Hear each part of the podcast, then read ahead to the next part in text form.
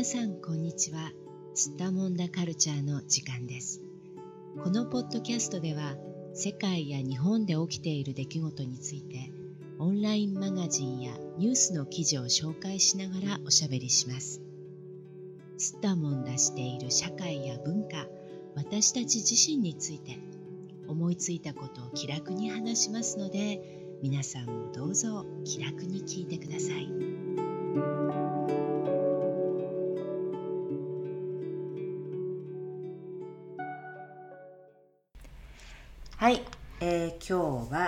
日本の乳製品メーカーの雪印のサイトから日本のチーズの歴史についておしゃべりしていきたいと思います。それでは今日も東京の小雪さん、どうぞよろしくお願いします。はい、お願いします。はい、えー、ここにね、日本でのチーズの歴史っていうまあ記事が載ってているんですけれども、はい、すごく意外でしたね実はね。こんなに昔から日本でチーズが作られていたなんて全然知りませんでした。小雪さんはどうですか？この記事を読んで。あの日本にも昔からチーズがあったというのは知っていたんですが、うん、まさかこんなに早い時からチーズが作られていたということには驚きました。ねえこれなんと実は1400年前飛鳥時代にね。ね飛鳥時代に作られていたっていうねことで実はその仏教とほぼ同時期にその乳牛ですねその牛乳を取るための牛ね。でこれを買うことが伝えられて、はい、でこの頃に祖っていう名前で呼ばれてたのかな？うん。うん。でまあまあもちろん今みんながね食べてるチーズとは全く違うものですが牛乳を煮詰めて固めたもの、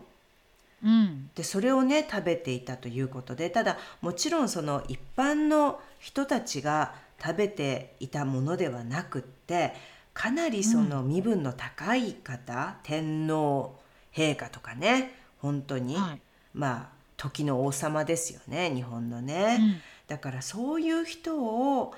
まああの健康にするためにだったのかな。やっぱり珍味ってことだったんでしょうね。ね薬とか栄養剤みたいな感じですかね。そうかもしれないですね。この時代のね、うん、ことですからやっぱりあの栄養の高い食べ物だということでおそらく天皇に献上されてたっていうことだったんでしょうね。ね。うんね、こんな歴史があったなんて知りませんでしたね。でこの後はまあ一旦ちょっとこう下火になるんですねこの制度そのものがね、うん、チーズをこう、はい、まあ偉い人に献上するっていうこと自体がまあなくなったので一度こうチーズがまあ作られなくなっていくんですがその後に今度はまた江戸時代にね、うん、乳製品としてまあこれ江戸で作られてたのかな？千葉県かな？作られてたのかな？牧場があってね。そうですね。うん。はい。でまあ製法はねどうだったのか分かりませんけれども白牛酪っていうことで、うん、まあ牛乳をやっぱり煮詰めてそこからチーズをね作って、うん、もちろん目的としてはこう栄養のためですよね。体をこう健康にする力があるとか、うん、疲れを取る力があるとかね。そういう栄養素を、まあ、取り入れるための手段として、まあ、作られていたってことなんですね。ねすごいですね。徳川吉宗って書いてありますね。ねえ。将軍が。ね時の将軍が実はチーズを食べていた。あまり実はね残ってないですよね資料もねそういうことについて。知らないですよね。江戸時代の人はそういうなんでしょう動物性のタンパク質はだいたい魚でね取っていたってそうですねまあ当然一般市民はね、そうだったでしょうからこれもやっぱり一部のね、ちょっとこう限られた状況の中で食べられていたのかなっていう気はしますけどね。ね、そうですね。はい。で、えー、本格的にチーズが作られるようになっていったのは明治時代ということで、はい。まあ1875年に西洋型のナチュラルチーズってね書いてありますけれどもアメリカ人のエドウィン・ダンという方が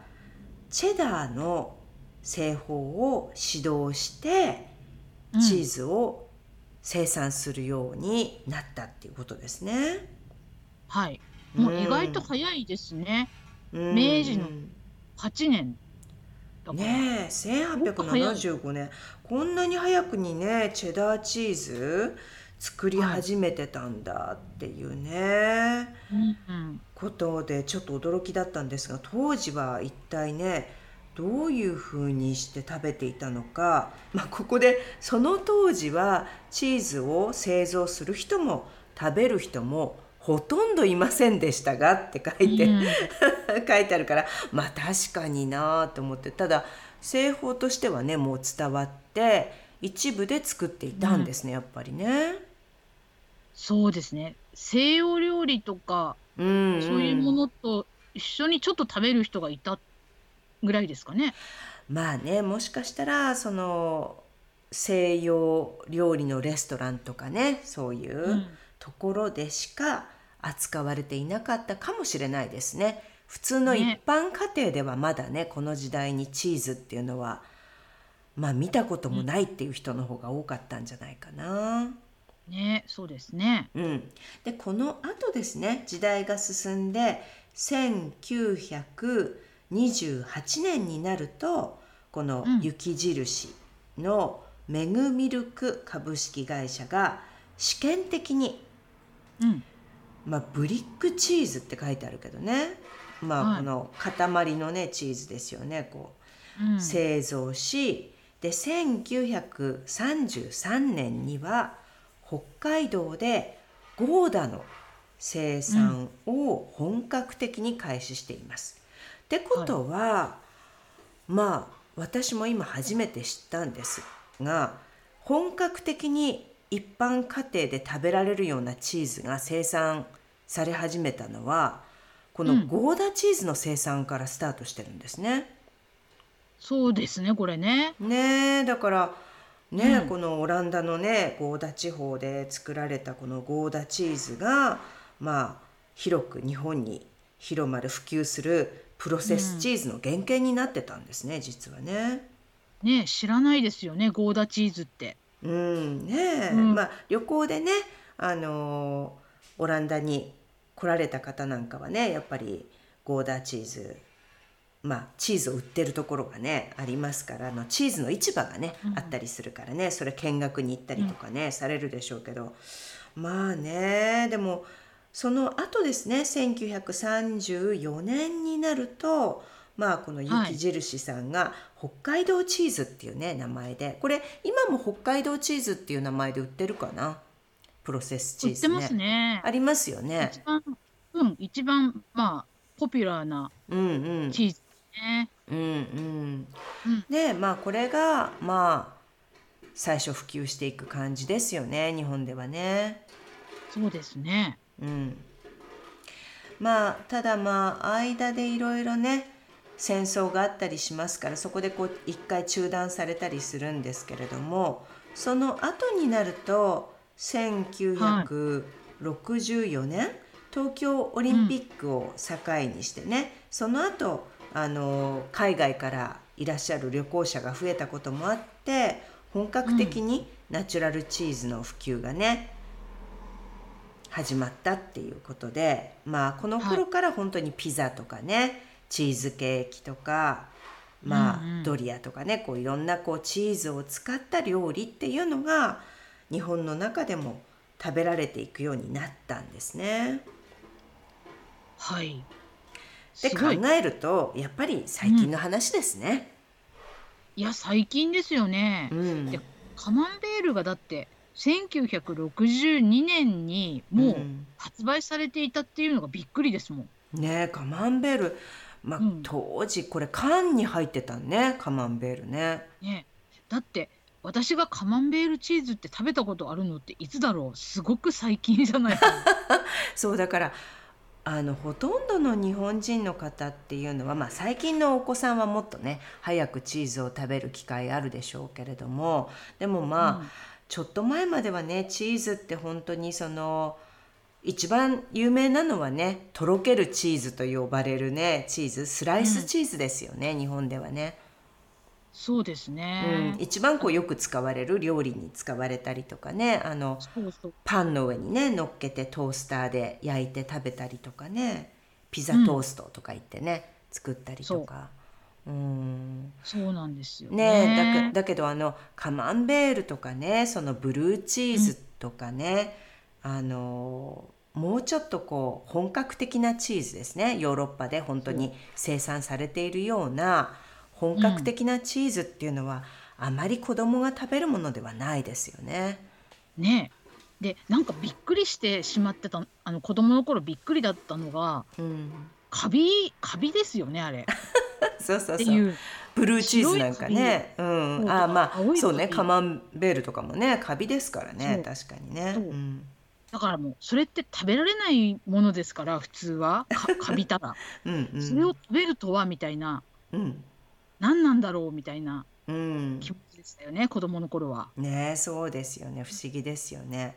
まあこれ実はどうして今回このチーズの歴史の話を取り上げようと思ったかというと最近になってね実は、うん、あの日本語を勉強していらっしゃる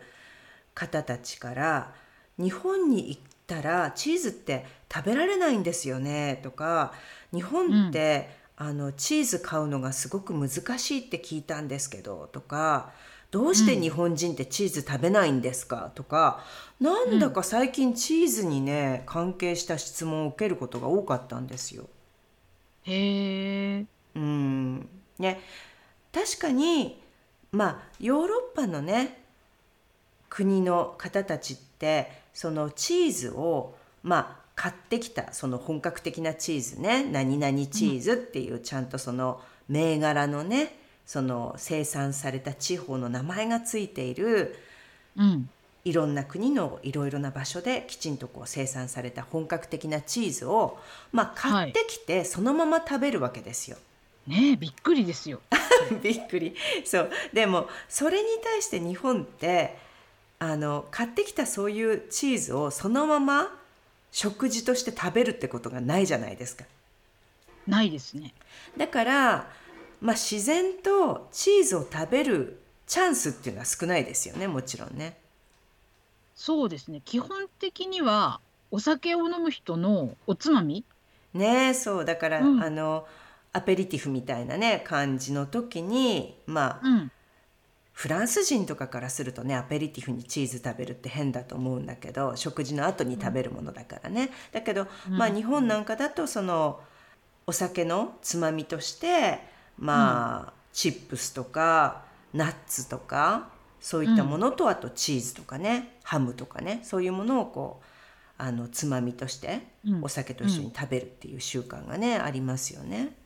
そう。あとあの、うん、変な食べ方としては、うん、あのちくわの穴にチーズを あの詰めてさはいはいはい。それをあのちょっとフライパンで焼いたりしてお弁当に入れたりとか。あお弁当のねおかずとかね。確かに。あとおつまみ系でやっぱりあのチーズが挟んであるあのー、なんだろう乾き物っていう言い方をね日本でしますけどそのスルメとかね、うん、はい、うん。あとそのおつまみのまあスナックみたいなやつね。ああいうのにこうチーズが巻かれてたりとか中に入ってたりとかっていうのはありますよね。うんうん、そうなんです。基本的にあのおかずおかずでもないんですよね。何ですかね。やっぱりおつまみ、うんチーズそのものを楽しむっていうことはやっぱり少ないんですよね。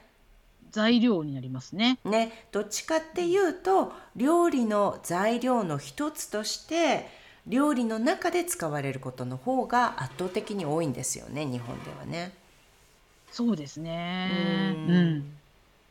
そうだからチーズの種類もそんなに、まあ、日常的にはあんまりないですもんね。うん、やっぱりそういうことなんですよねだからヨーロッパに住んでいる方が、まあ、ヨーロッパで普通にチーズをスーパーマーケットで買って食べるっていう風にねイメージして日本に行くと、うん、あれ？チーズがないっていうことになるんでしょうね。うん、まあスーパーマーケットのチーズコーナーに行けば売ってますけどね。うん。でもちちっちゃいですよね。多分。うんうん、消費するね量も少ないからね、うん、1回でそんなにたくさん使うものじゃないし、はい、欧米の方みたいにそんなにたくさん食べないからね。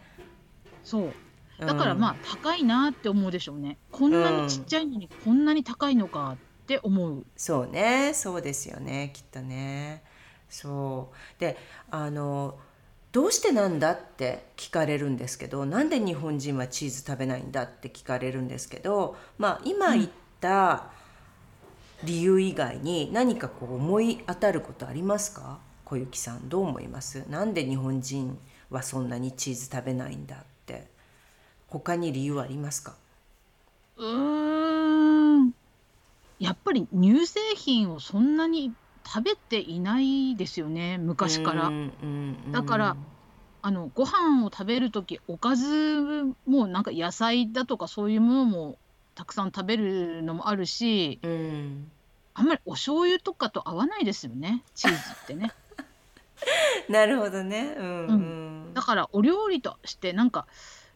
あんまり合わないのかもしれないですよね合わせる時に。うんうんうんまあどうしても洋食の時にしか使われないからね。はい。うんそうですね。洋食を毎日食べるわけでもないからやっぱり頻度はね少ないってことなんでしょうね。うん、そうなんじゃないかな、うん、あとなんかあの違うねサイトでちょっと見て面白いなって思ったんですけど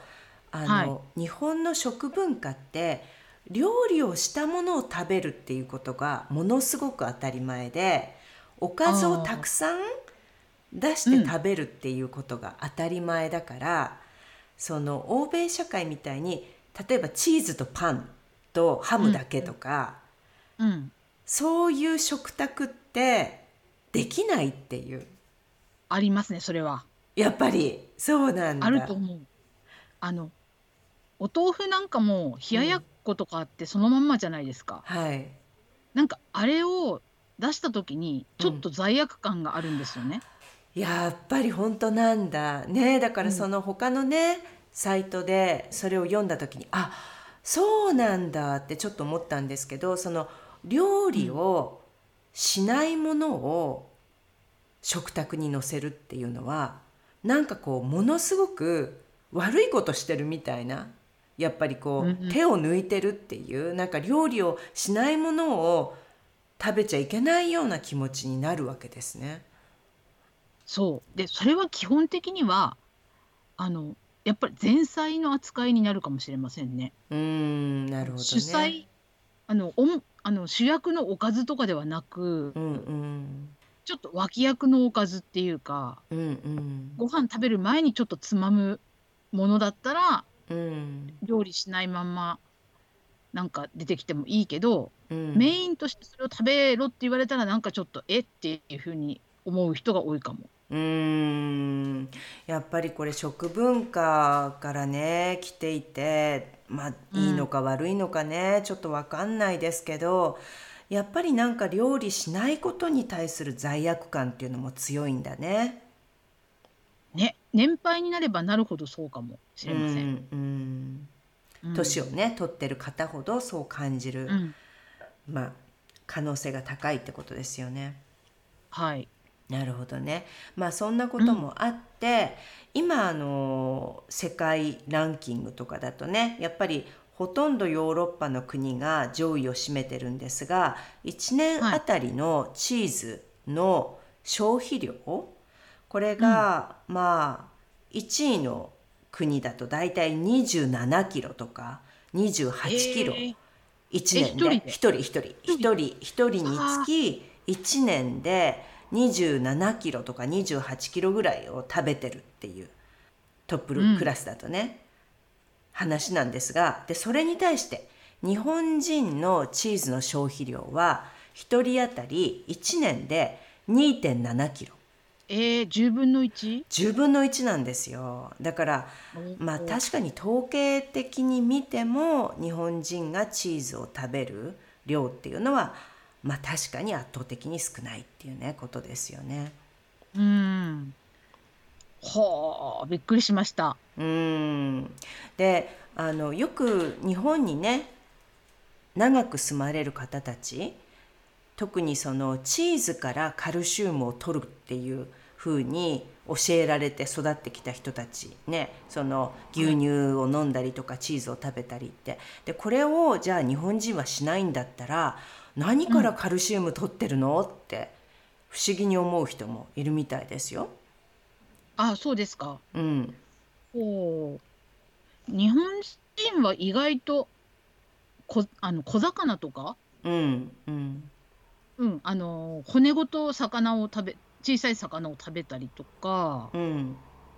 あとなんだろう豆とか、うんうん、意外と植物性のものからカルシウム取ることが多いかもしれませんね。うん、あとあのあまりあの知られてないのかもしれないですけど実は青野菜ねこのまあ、青い野菜茹でてねおひたしにして食べるような、うん、その生で食べるサラダに使うような野菜じゃなくってまあ、うん、ほうれん草とかね例えば、もそうだけれど青野菜ちょっと茹でて湯がいたりして食べるような青野菜とか、あとは海藻ですねわかめとか、ああいったものに実はかなりカルシウムが含まれていて日本人ってそういうものを日常的に非常によく食べているので主にこう海藻と青野菜からね、まあ、ブロッコリーとかもねカルシウムあるみたいですけど、その青い野菜茹でて食べるような野菜調理して食べる野菜からも結構取ってるみたいですよね。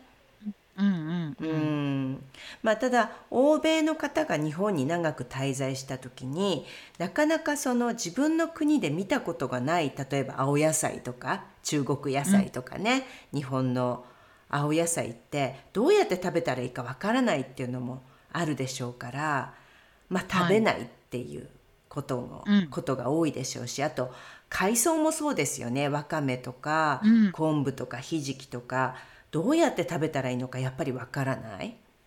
で黒いからなんかちょっと気持ち悪いかもしれないね。ねちょっと怖いね自分で、うん、ねどうやって食べたらいいのかわからないから。それで日本に住むとまあチーズを食べたくてもチーズはあんまり売ってないし、うん、で、うん、牛乳もね自分の国の牛乳の味とはねちょっと違うしって言って、うん、ちょっとこうカルシウムあれどうやってカルシウム取ったらいいんだろう思っちゃうかもね。うん。そうですね、うん、まあ日本人ヨーグルトは好きですけどね。ラクトーズこの乳糖ですね。実は70%ぐらいの日本人はラクトーズに弱いっていうねことを、うん、まあ他のサイトで読みましたけれどもでも確かに牛乳をたくさん飲む人はいないけどあんまりね、はい、少ないかもしれないけど、うん、ヨーグルトは結構食べますよね日本人ね。うん、ヨーグルトで意外とカルシウムを取るっていうふうに言う人は多いですよね、うん、最近かな？でもね最近やっぱりあの、筋トレブームとかこのプロテインブームみたいなものもあって、やっぱりそのタンパク質をもっと取ろうみたいな考え方がね、増えてきててそのせいでそのヨーグルトとかもね、うん、アスリートのこう方たちがねよくギリシャヨーグルトとかもね食べてるからそういうところでも広まってきてるのかもしれないですよね。そうですね、うん、あとね高齢者、うんうん、おじいさんとかおばあさんが最近、あの飲んでるのが粉ミルク、そうなの？赤ちゃん用の、あのね、赤ちゃん用じゃなくて高齢者用の粉ミルクっていうのがあるんですよ。あ、そうなんですか。開発されたんだ、高齢者のために。だから多分お腹が痛くなりにくい。ああなるほどね。じゃあこのうん。ラクトーズフリーなんだねきっとね。そうそう。そうなんですよ。でそれを割とおじいさんおばあさんがカルシウム、うん、タンパク質を取るために飲んでる、うんうん、なるほどね、そうか。まあね食べるあの量が少なくなっていくかもしれないからね年を取るとね、うん、まあ、健康を保つためにねこう簡単にまあ、タンパク質とかカルシウムを取れるようにねそういう工夫もされてきてるんでしょうね。うん、はい、うん、でも食べたいですねチーズもっと、うん、そう最近はどんなチーズを食べましたか？私あのあのピザの上にあのいっぱいあのチーズがかかってゴルゴンゾーラ？ですね、うん、あれがかかってるようなピザを昨日食べましたねそういえば。ああそうなんだ。美味しいですか？どう？好きですか？美味しかったです。あの、うん。蜂蜜をかけました。えー、蜂蜜かけて食べるの？蜂蜜かけたら美味しかったですよ。そうなんだ。しか乗っかってないんですよ。うんうん。はい。だからおやつみたいなお菓子みたいでした。そうなんだ。そうか、まあじゃあね最近の日本ではねやっぱりいろんなチーズの食べ方もね増えてきてますね。はい。うん。はい。まあじゃあ今日はねチーズの歴史の話でした。今日もどうもありがとうございました。はい。ありがとうございました。世界のどこかで聞いてくださった皆さんありがとうございました。それではまた